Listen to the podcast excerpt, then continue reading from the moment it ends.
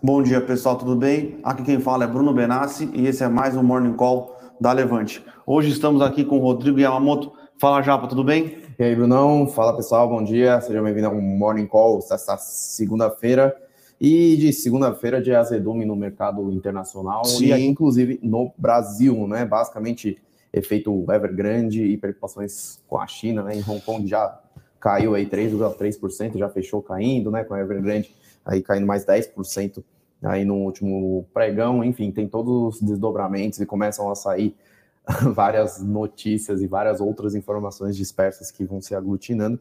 E tem a notícia também que alguns bancos grandes internacionais também têm dívidas aí em sua carteira da própria da maior incorporadora da China. Pelo menos Sim. a maior incorporadora até então, né? Então... A segunda maior.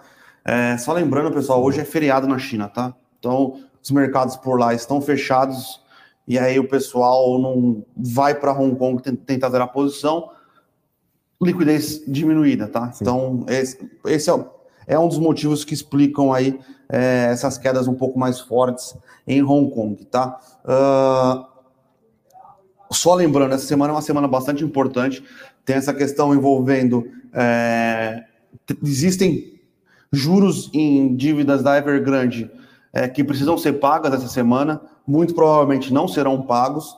É, tem a questão envolvendo essa semana, a gente tem, uh, eu esqueci quantos bancos centrais têm reunião essa semana, mas são na casa dos 10 bancos centrais, então tem reunião do Fed, reunião do, do Banco Central Brasileiro, reunião do Banco do Japão, reunião do Banco da Inglaterra, reunião do Banco da Turquia, reunião do Banco da África do Sul, reunião do Banco da Noruega, reunião do Banco da Suíça. Enfim, então, né? a, tem eleição no Canadá e tem eleição na Alemanha, tá? Então, é, é uma semana bastante movimentada.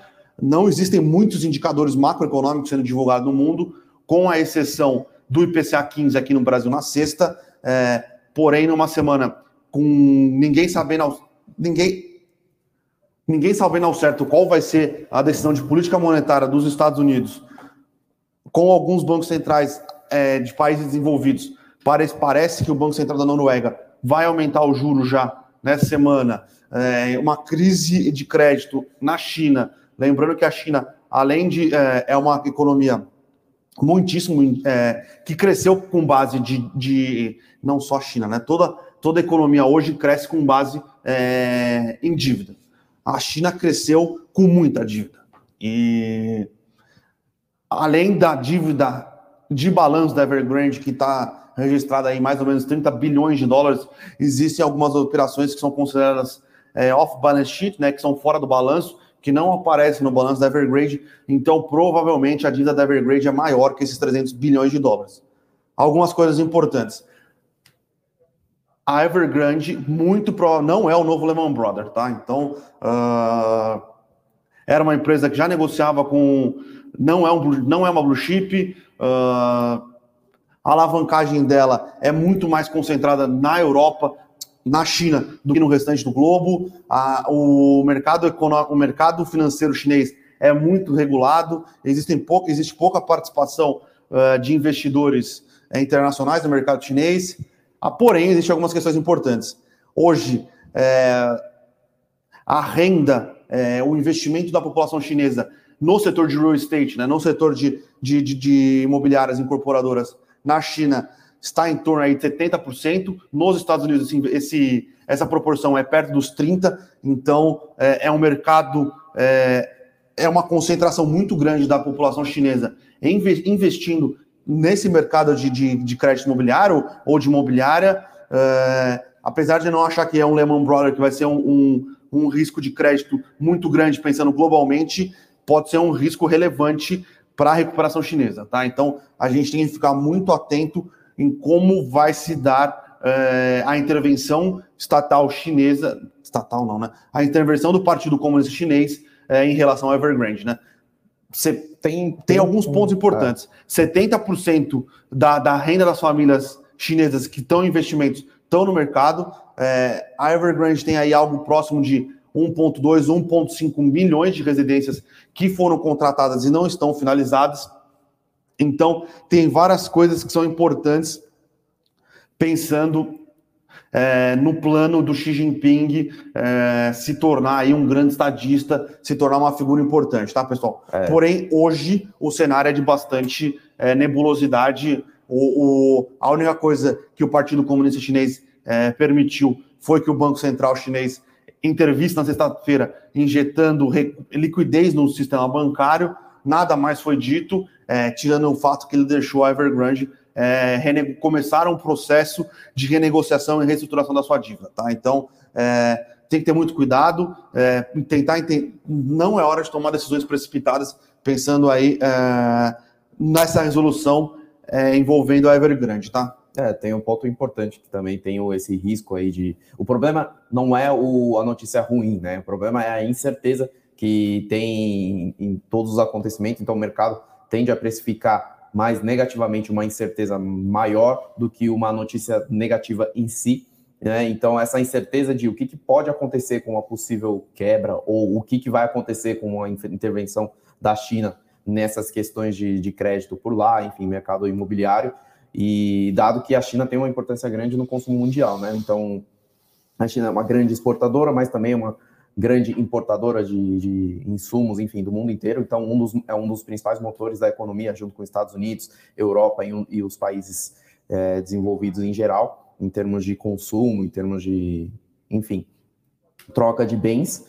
Então, dado que grande parte da poupança das famílias está no mercado imobiliário, pode ser que tenha algum choque de consumo aí no, no talvez até no curto prazo, né, por uma questão Sim. de cautela. Então, assim, tem já tem alguns dados já das economias mundiais tá, estarem desacelerando por questão de quebra de cadeia, de, de, produção, né, problemas de logística e tudo mais, até mesmo a própria variante Delta. Então, vem mais uma variável que gera uma incerteza muito grande aí no mercado como um todo.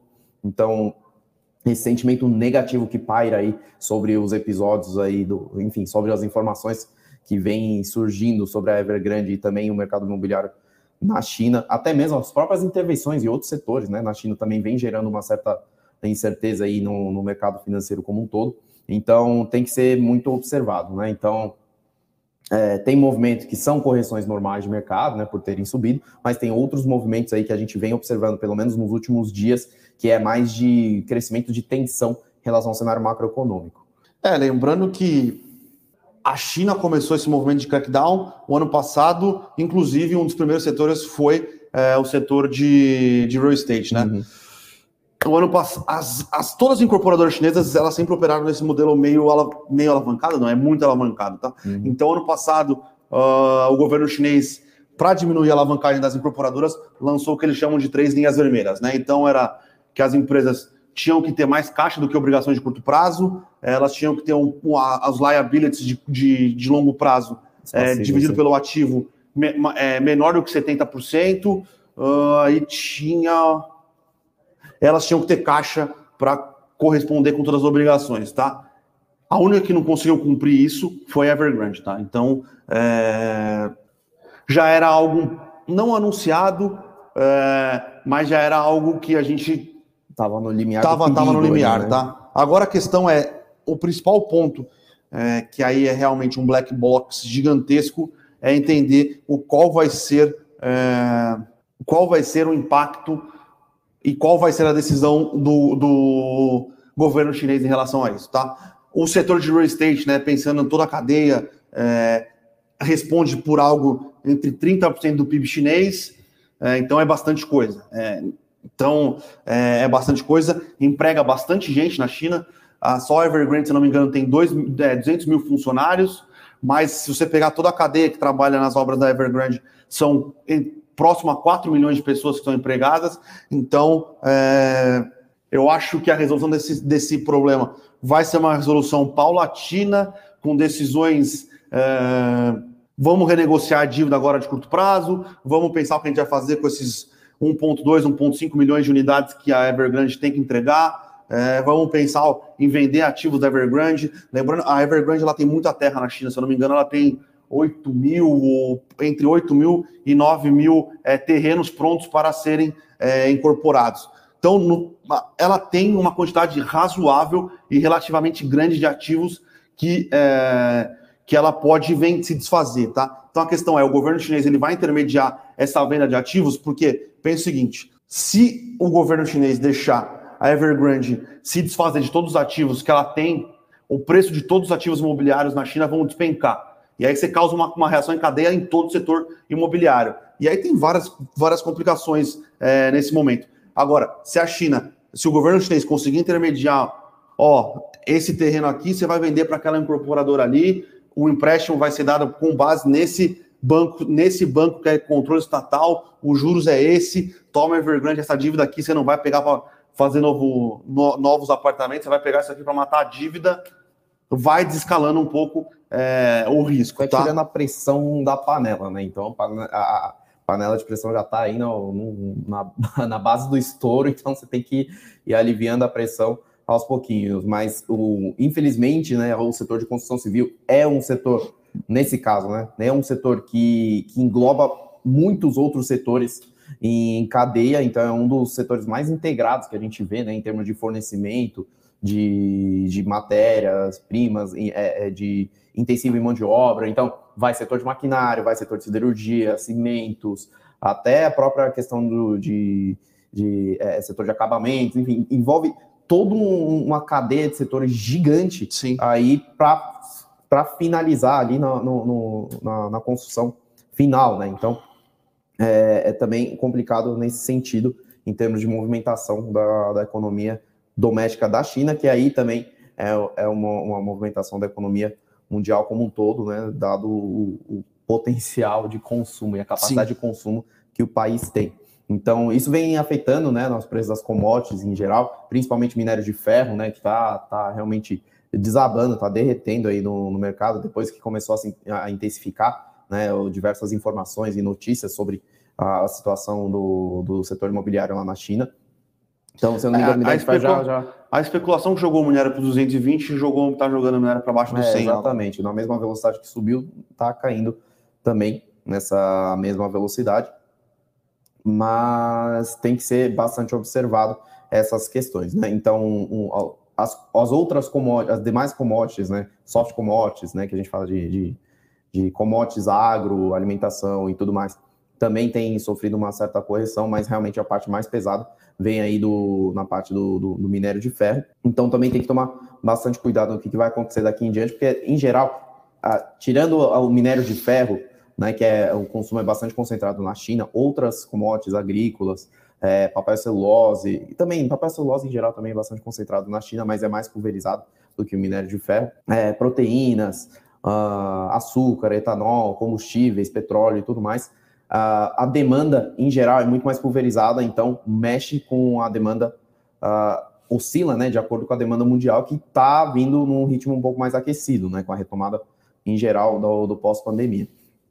Então, tem que tomar cuidado também na hora que a gente olha o minério de ferro, o movimento na China, e ver, e tentar, e acabar extrapolando para as demais commodities aí no, no, no, mercado, que não é bem assim, né? A China derreteu, então todas as commodities vão derreter. Não, não é bem assim a relação, tá? Então é muito mais complexo do que isso. Commodities agrícolas e proteínas, carnes e tudo mais continuam em, em, em preços é, bastante altos e para os produtores e para os exportadores em geral continua um cenário bastante favorável. Petróleo também está em patamares altos, né? A demanda está crescendo cada vez mais e a, a injeção de, de oferta aí pela OPEP ainda não está sendo suficiente para cobrir essa, essa distorção de oferta e demanda no, no, mercado de petróleo, por incrível que pareça, né? Então, a OPEP já vem anunciando aí uma, uma alta gradual de, de como é que é output? Como é que eu vou traduzir output? Produção, né? Produção.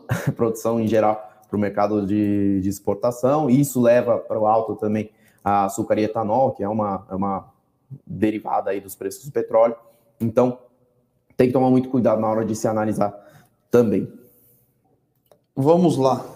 Vamos lá. Vamos lá para as. Vamos para o cenário corporativo, que a gente já falou bastante do macro aqui. O macro uh, um pouco mais desafiador no começo. Uh, lembrando sempre que, como a gente não fez a lição de casa nos últimos meses, o que bate lá fora bate mais aqui no Brasil, né? Lembrando. É, exatamente, sem efeito é... multiplicador ainda. Exatamente. Então, lembrando que a semana passada a gente teve o aumento IOF, do IOF para é, custear o Bolsa Família no mês de setembro, outubro, outubro, novembro, dezembro. Uh, a gente teve a leitura do parecer da, da reforma administrativa é, na, na Comissão Especial da Câmara. O primeiro, na verdade, esse é o, essa é a segunda versão, segunda versão bem ruim. É, parece que vai ter uma terceira agora. Uh, vamos ver se eles fazem alguma coisa um pouco mais um pouco mais firme em relação às reformas, tá, pessoal? Então, é, lá fora um cenário bastante desafiador. Aqui, sem as reformas, fica mais desafiador ainda, tá? É, lembrando, tá, é, que o, o, o, câmbio mexe muito com o cenário fiscal tá, no, no Brasil, não é só os juros.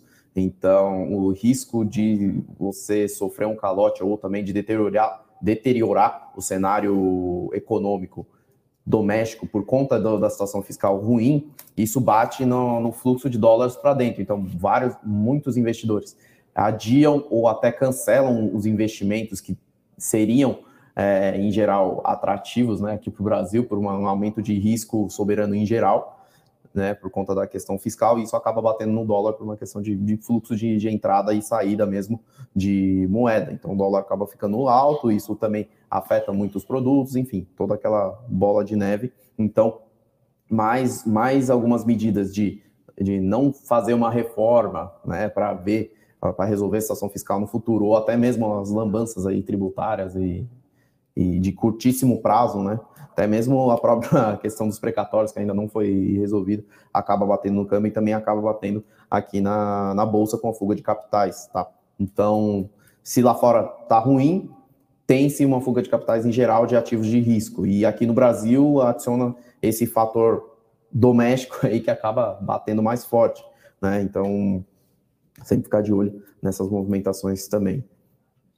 E de notícia corporativa temos uma bastante relevante aí, né, para uma quase monopolista aí no Brasil, a Rumo. Sim.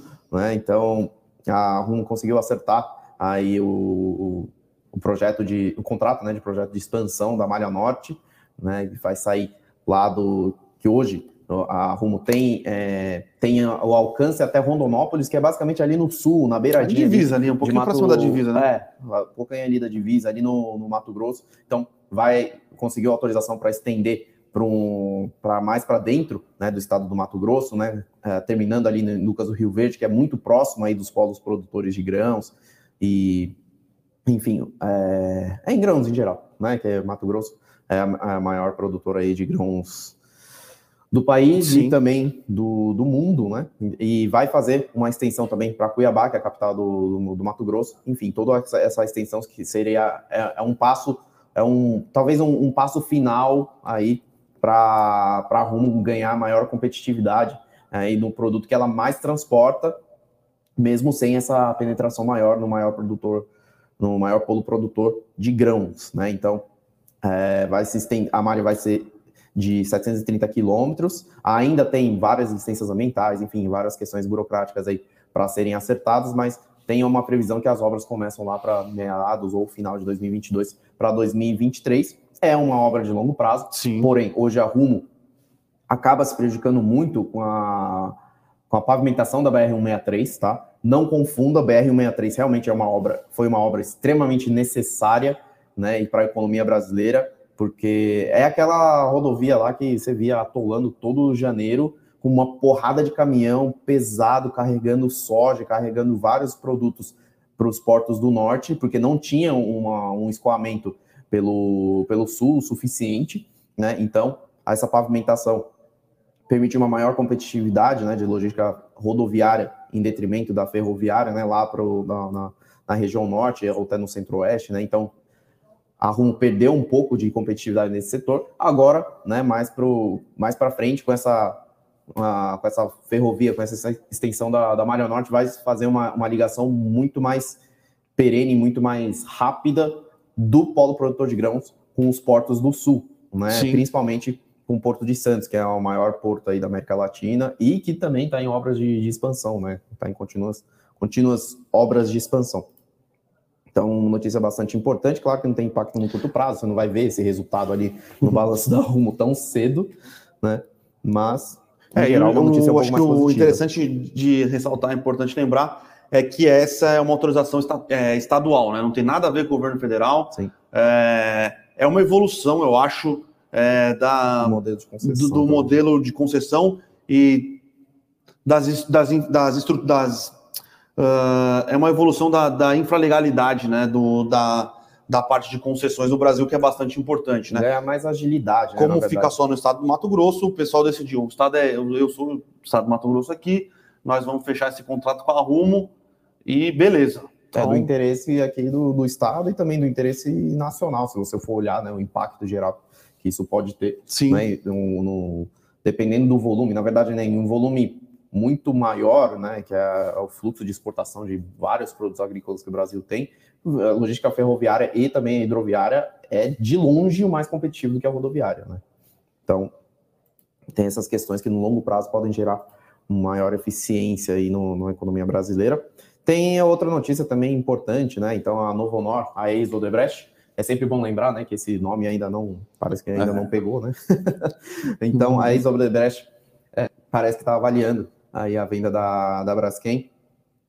Novamente, agora é, olhando mais para a alienação direto no mercado, um follow-on, né? Que é, a história é a seguinte: a Novo Honor precisa vender a Braskem para cumprir com uma das etapas aí da sua recuperação judicial. Tem vários bancos credores que têm como a, o, o, o, lastro, né, ou a garantia, as ações da Braskem, que a Novo Honor possui, né? A Novo Honor tem 50% mais ou menos do capital total, do capital de controle, desculpa. Então, a, a Novo Honor estava avaliando fazer um fatiamento de vendas para que não haja um desconto em relação ao valor de mercado do Braskem hoje, né? Então, quando faz um fatiamento, geralmente tem até um ágio em cima dos ativos e tudo mais, só que o processo é extremamente complexo de fazer isso dentro da Braskem. Primeiro que a Braskem tem é, ativos em várias localidades geográficas. Segundo, tem um outro acionista controlador, Petrobras, que não que está com viés de alienar a sua participação acionária na bolsa e não fazer uma alienação dos ativos físicos, tá? E então a Novo Honor teria que combinar com a Petrobras e com os demais acionistas também né, minoritários da Braskem para poder organizar todas as vendas. E outra, é, não tem garantia nenhuma que de fato vai ter algum ágio ou que vai preservar o valor de mercado dos ativos aí. Sim. De acordo com o valor de mercado negociado da Braskem, em bolsa, enfim. São diversos complicadores que eu acho que pelo prazo, né, e pela, pela Honor ter que cumprir esse, essa demanda, né, de recuperação judicial, a talvez opte por uma alienação de controle via bolsa.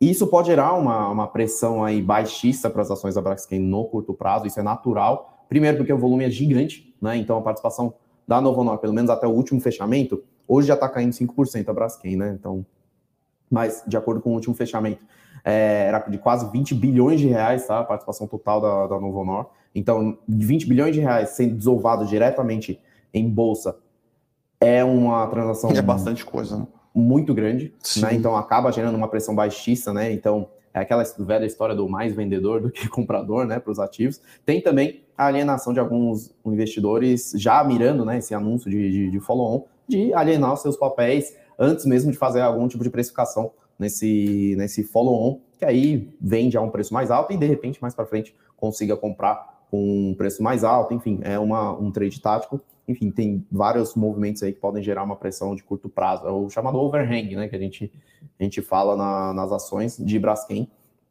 no, pelo menos no, no curto prazo. De qualquer forma, esse é o formato mais fácil, tá? Talvez não atendam os interesses de todos os, todos os investidores ou todas as companhias interessadas nos ativos da Braskem, porque tinha empresas que queriam só o ativo dos Estados Unidos, outros que só queriam a planta do México. A própria Petrobras talvez já estava avaliando, talvez num fatiamento, ficar com os ativos da Braskem no, no Sudeste, no né? Sudeste, né? Em São Paulo, que aí faz uma cadeia mais verticalizada, né? Que então a, a Petrobras, depois da, do processo de vendas das refinarias, ficaria com os, as principais plantas, né, principais refinarias do Sudeste, de São Paulo, Rio de Janeiro. Então seria de interesse ter essa planta aí para dentro da, da, da, Petrobras, nesse caso, por proximidade geográfica, enfim, sinergias e tudo mais. Porém, o jeito mais fácil e mais rápido, e talvez o mais. Mais simples. Mais simples seria a alienação a mercado e depois quem quisesse comprar a Braskem fizesse o processo depois. Também tem uma migração para o novo mercado que já vem sendo demandado já desde a recuperação judicial, do começo da recuperação judicial da Odebrecht, né? Agora no, no Novo Honor. Braskem vem, fez uma transformação muito forte em governança, em termos de operação e tudo mais. E acho que uma última cereja do bolo seria a migração para o novo mercado, que aí também seria facilitado pela, pela alienação de controle. Né? Que aí sim, mais para frente, poderia gerar uma, uma, uma alta das ações, né? uma consequência positiva para a Braskem como um todo. De cenários é isso, né? Em geral, é isso. A gente pode ah, comentar. Gerdau anunciou um juros sobre, juros sobre capital próprio pequeno no final de é, semana, né? Nada demais. É um pouco mais de 1,5%, né? Dado o meu valor de mercado agora. É, mas, de qualquer maneira, é um dividendo uh, relevante de acordo com o histórico que a Gerdau tem, né? Que a Gerdau distribuía 2,5%.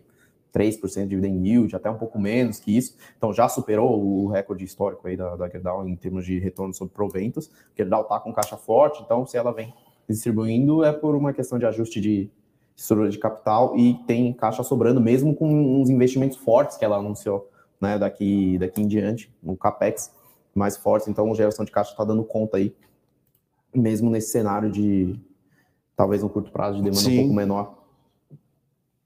Importante lembrar, pessoal, que hoje as ações da Ering também não negociam mais, tá? Hoje acabou o. É verdade foi finalizado, na verdade foi finalizado semana passada. A Hoje a trans, as ações da Ering estão 100% incorporadas dentro do grupo Soma, tá? Então, então provavelmente é... quem tinha HGTX3 aí no, na sua não vai ver no deve não, estar Soma exato. e um dinheirinho aí na corretora. Você não vai ver o, as suas ações da Ering, mas não se preocupe, você vai ver as ações da Soma. É isso.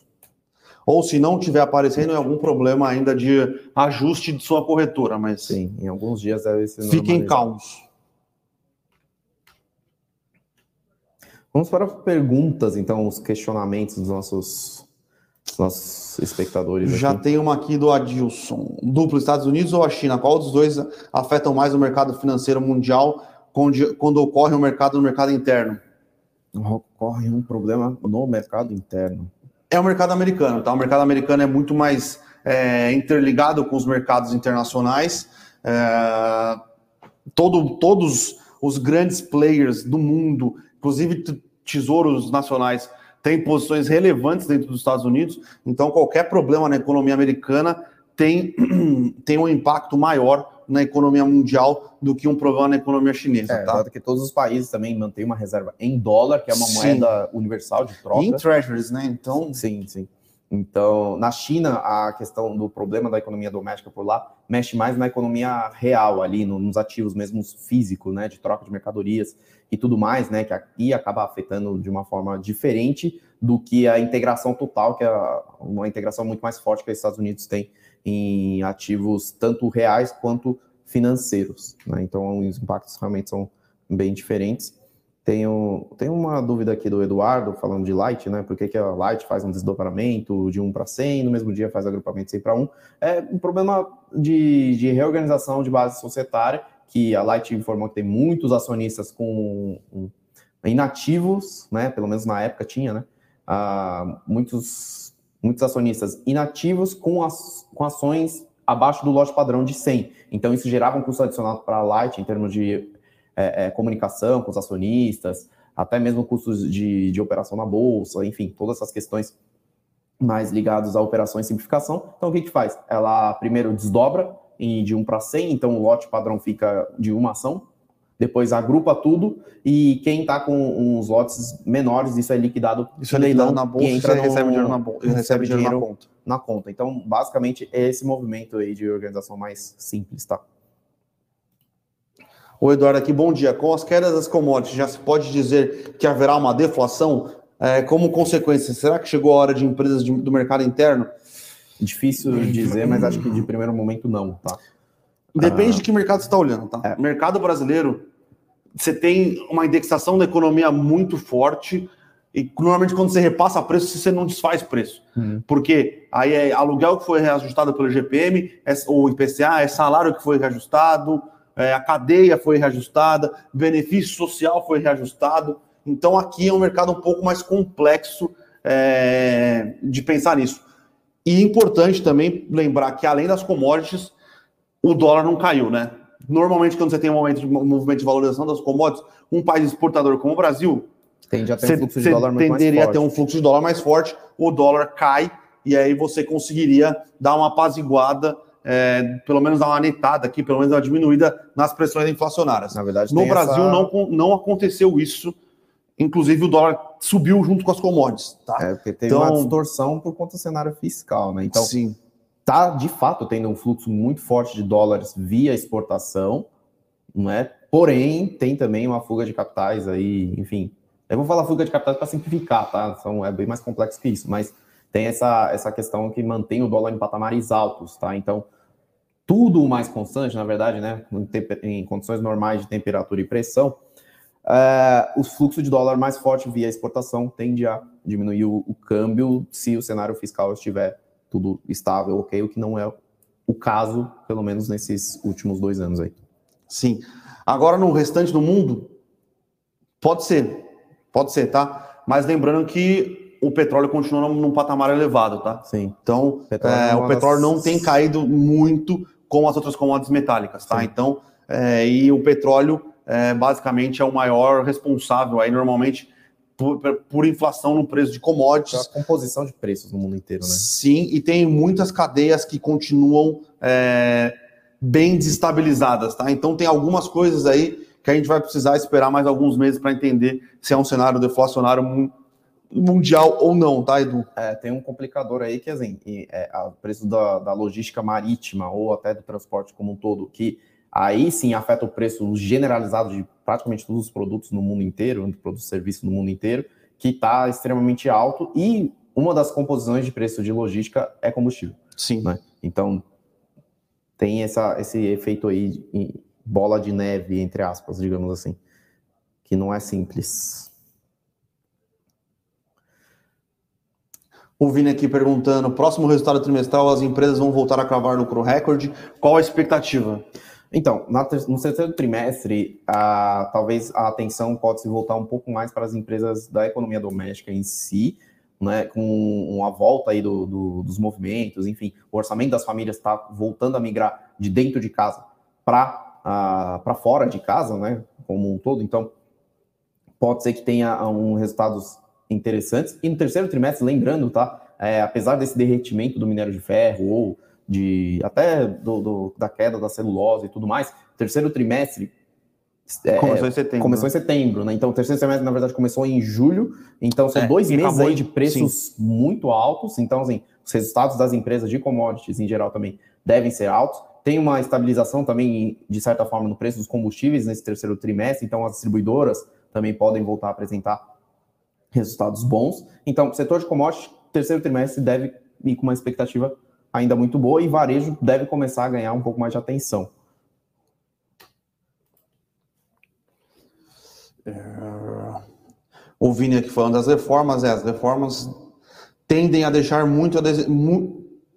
Estão deixando muito a desejar, tá, Vini? O Josmir aqui falando que a Panvel começa a operar é, no novo mercado no dia 24. É, o que muda, isso é uma boa oportunidade. Bom, na prática não muda muita coisa. O que faz assim, é uma estrutura de governança um pouco mais. Uh, um pouco melhor né, do que ela já vinha fazendo, então já extinguiu as preferenciais, né, já fez todo esse processo que teve um certo. certo certo, não digo conflito, mas teve certo um desconforto em relação a, a, aos acionistas minoritários e os controladores, mas isso em geral já foi endereçado. E a migração para o novo mercado, acho que é, que nem eu falei, como seria para a Braskem, é uma cerejinha do bolo aí para a Panvel, né? Então tem uma tendência muito grande aí de todas as empresas migrarem para o novo mercado, muitos IPOs, né? Na verdade, acho que mais de 90% já está vindo no novo mercado, né? É a nova tendência aí para se adequar à, à, liquidez, se adequar à estrutura de, de capital mais favorável, enfim, em geral para os acionistas como um todo. Então, talvez não, não, não seja esse o ponto que deu um, deu um, deu um destravamento, talvez, para os valores das, Sim. Da, das ações da Panvel. Em termos de operação, é uma operação que vem crescendo aos pouquinhos. É uma empresa que talvez no, no médio e longo prazo vale a pena ficar de olho. Ela é bem redonda, né? É bem redondinha.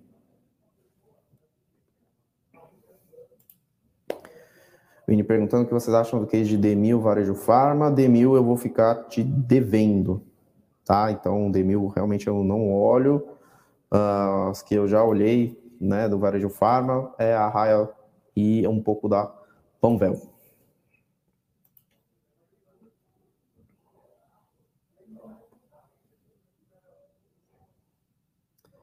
O Paulo, Paulo aqui, tendo em né? vista é. que os papéis estão em queda de algumas semanas, qual as perspectivas que vocês veem para que a gente possa ter a noção da retomada aos 120 mil pontos? Paulo, uh, primeiro que eu não posso te precisar, porque eu não tenho uma bola de cristal, tá? Uh, mas como eu comentei aqui em, algumas, em alguns morning calls, tem algumas coisas que precisam acontecer para o Ibovespa retornar para 120 mil pontos. Acho que agora, primeiro, e, e o principal é uma resolução, ou pelo menos uma expectativa de como a Evergrande ela vai é, resolver essa questão envolvendo a, a sua dívida, tá? Isso aqui é importante porque, primeiro, a gente vai saber se o governo da China vai intervir ou não, se o governo da China vai apoiar a economia chinesa ou não, uh, se vai existir um contágio para o setor de real estate chinês como um todo, porque se existir um contágio para o setor de real estate como um todo, a economia chinesa vai ter uma desaceleração bastante relevante, tá? Então, esse é um ponto. Segundo ponto que a gente tem que entender, como está a saúde das economias americanas e europeias, lembrando que tem é, o que os, os economistas chamam de fiscal cliff, né? Que é um abismo fiscal nos Estados Unidos para acontecer agora é, no mês de. Começou agora no mês de setembro, né? Que foi a, a, a retirada dos estímulos. Então, qual vai ser a resposta da economia americana com 8, 9 milhões de pessoas entrando no mercado de trabalho sem renda. Uh, e tem a questão brasileira que a gente precisa é, evoluir um pouco mais com algumas das reformas que são esperadas. Né? Então, uh, algum desses pontos positivos acontecendo, a Bolsa tende a, a, ter uma retomada, mas agora o cenário é de um pouco menos de visibilidade. Tá? Eu acho que o, o mercado está bastante preocupado com essa resolução da, da, do que vai acontecer com a Evergrande. Uh, hoje ainda é uma semana que tem decisão. A decisão do Copom é mais ou menos dada, vai subir um ponto percentual, a Selic vai chegar a 6,25. Uh, a questão é qual é, vão ser os próximos passos do, do, Banco Central brasileiro, como ele vê a inflação para o ano de 2022. Lembrando que a inflação para o ano de 2021 morreu. Agora, qualquer tomada de decisão de política monetária é visando o ano de 2022 e vamos ver qual vai ser é, a decisão do Fed na quarta-feira. Vem, vem política de diminuição de compra de ativos? Não vem? O Fed normalmente não costuma é, tomar decisões importantes de política monetária com bolsas caindo, economia desacelerando, tá? Ele vem dizendo que o taper está próximo, porém, num cenário como a gente tem visto aqui, não me parece muito a cara do Fed tomar uma decisão nesse sentido, tá? Beleza.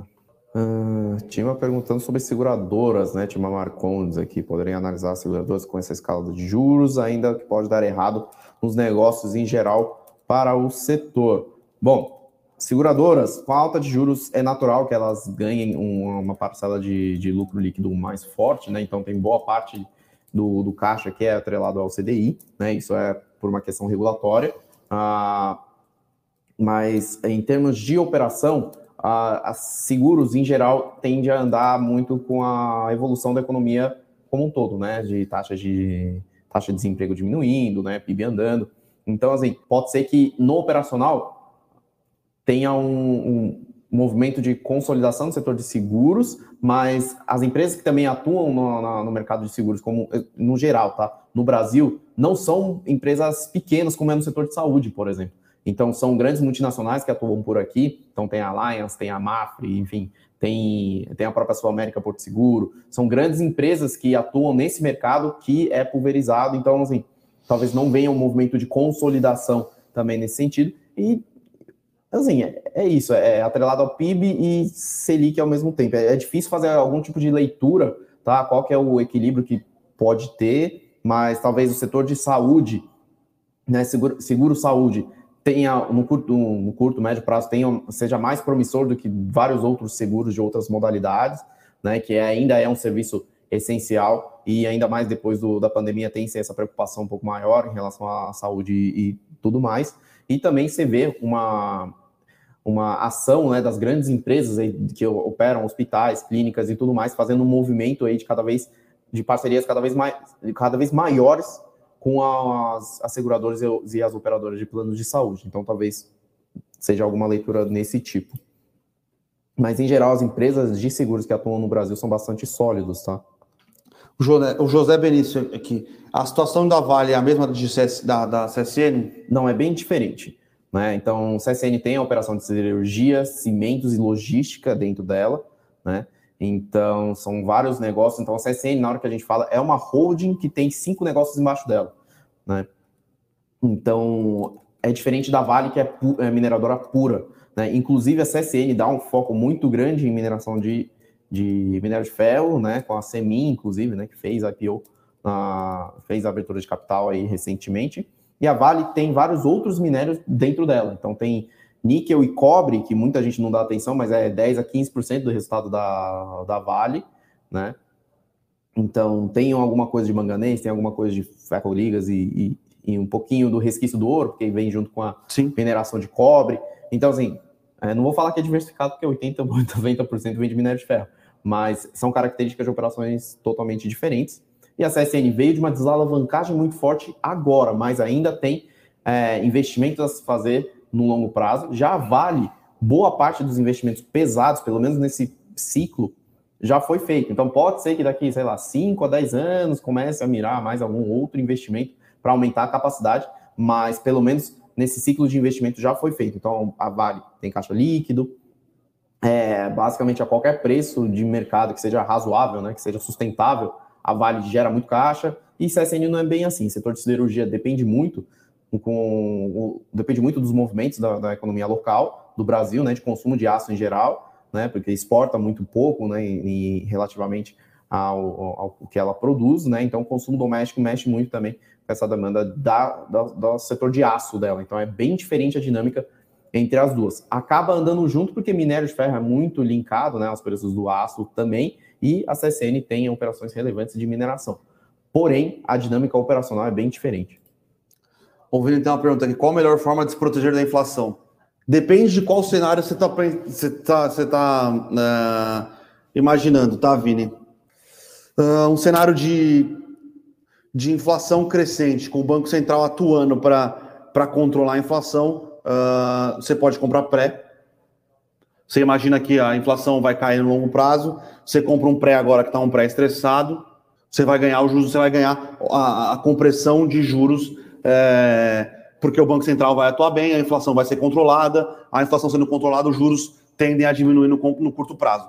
Eu, por hora, não, não acho é, interessante essa estratégia pensando em 2023, tá? Agora, outra coisa que a gente pode fazer é comprar o juros real, né? Que é nada mais comprar o IPCA mais. Esse é uma estratégia que você está 100% protegido da inflação mais um juros real. Lembrando que aqui no Brasil quando você é tributado é, na sua renda fixa, comem a parte de, de, de, de, inflação, né? É o Brasil, uma paciência, porém você ainda tem uma proteção, é, uma proteção relevante contra a inflação, porque você vai ser remunerado no IPCA mais alguma coisa, você vai pagar imposto nos juros que forem pagos, mas tudo bem, uma parte está protegida.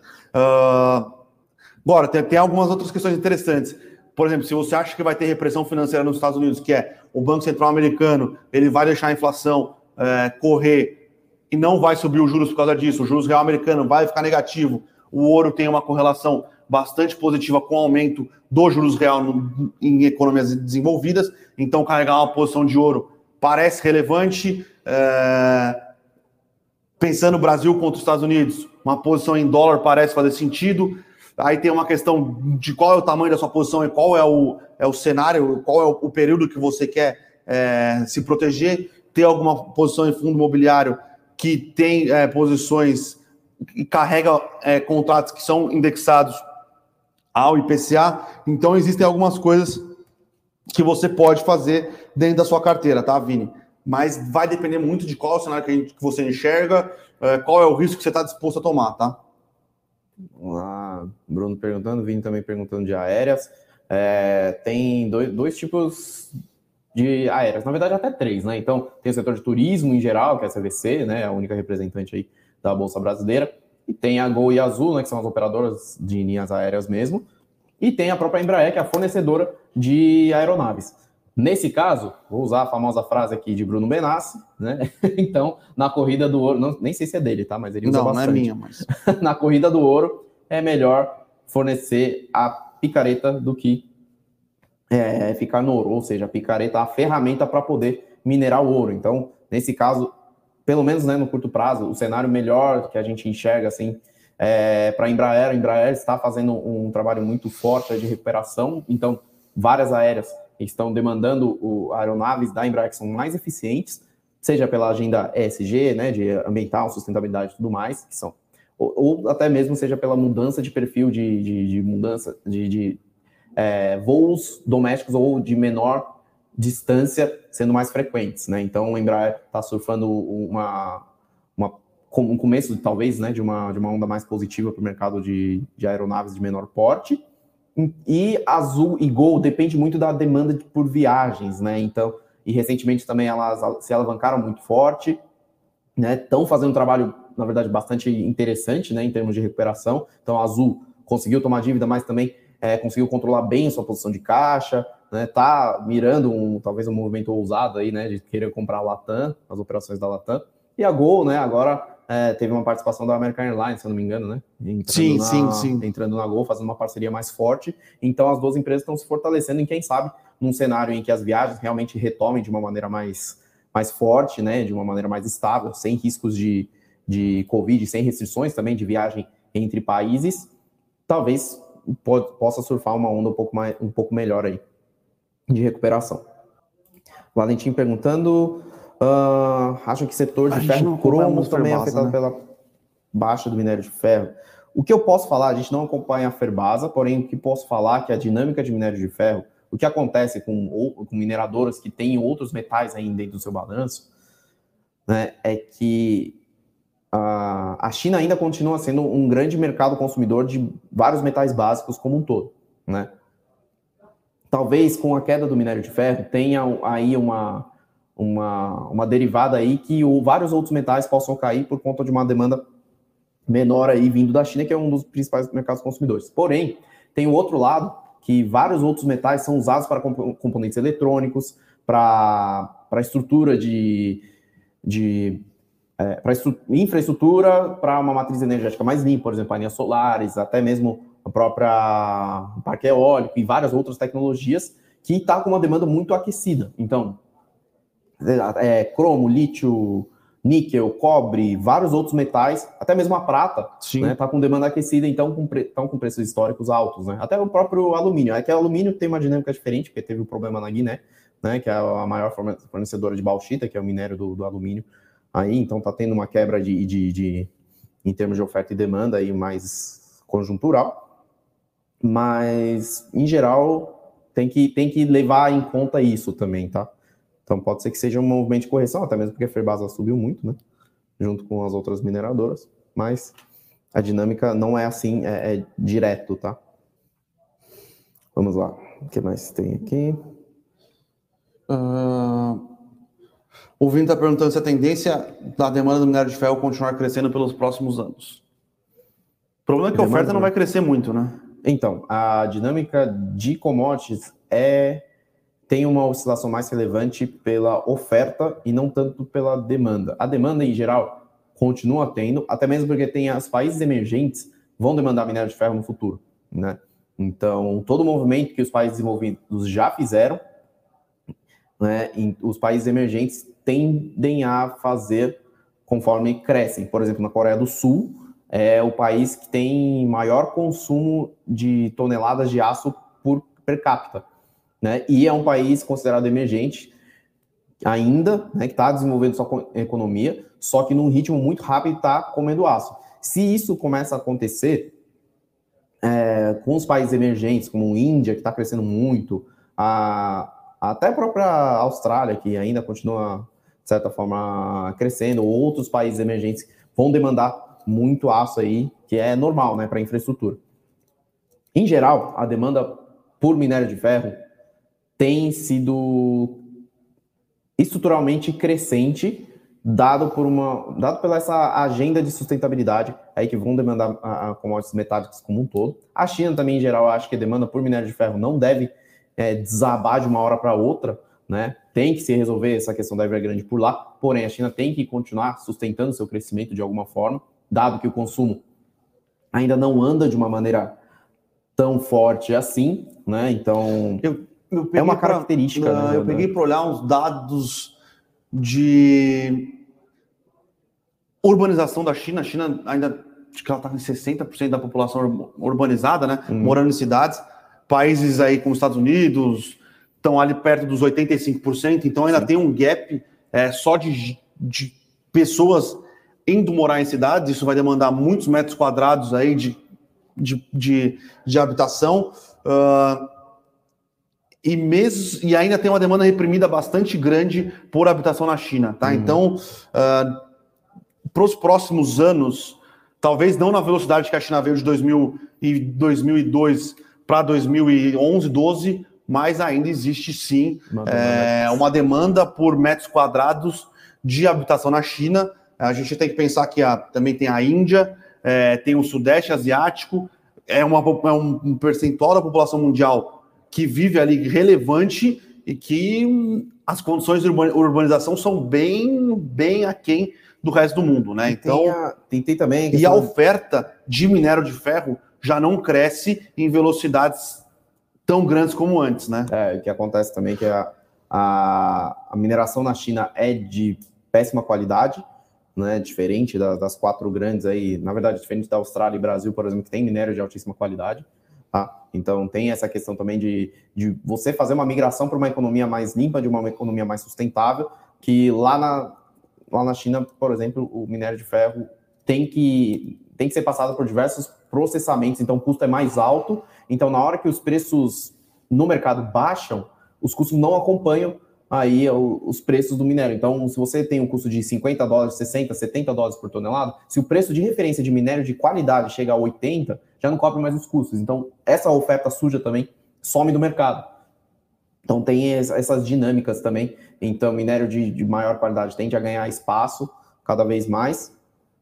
E. É, bom, lembrando que o último grande. É, último grande polo produtor possível polo produtor de minério de qualidade é a Índia, né? É, a Índia... Mas a infraestrutura na Índia inexiste para minério de ferro. Sim.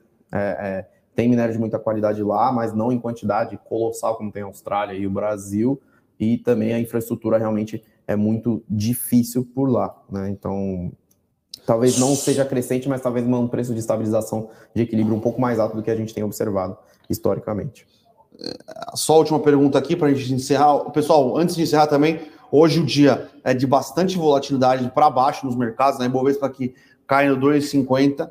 É, não é hora de tomar nenhuma decisão precipitada, tá, pessoal?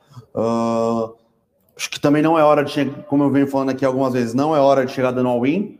Tem bastante coisa é, acontecendo no mundo, não é, mais, não é só Brasil. O mundo, é, as bolsas aqui no mundo inteiro estão abrindo em baixa, tá? Hoje é um dia é, de movimento de risk-off bastante relevante. Então, hoje é dia de fechar o home broker, é, pensar na vida, é, lembrar sempre se o que você tem investido em renda variável não te faz falta.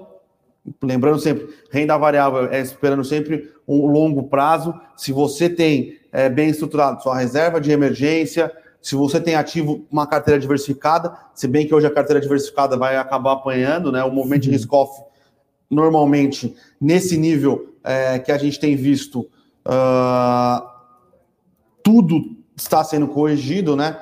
Inclusive até o Bitcoin tem, tem sofrido hoje, né? O Bitcoin está aqui. É, é, difícil saber a cotação do Bitcoin, mas parece que hoje está caindo 7%. Então, é um movimento de risk-off global, tá? Então, é, vai ser uma semana bastante tensa. Uh, é hora de manter um pouco de calma, tá?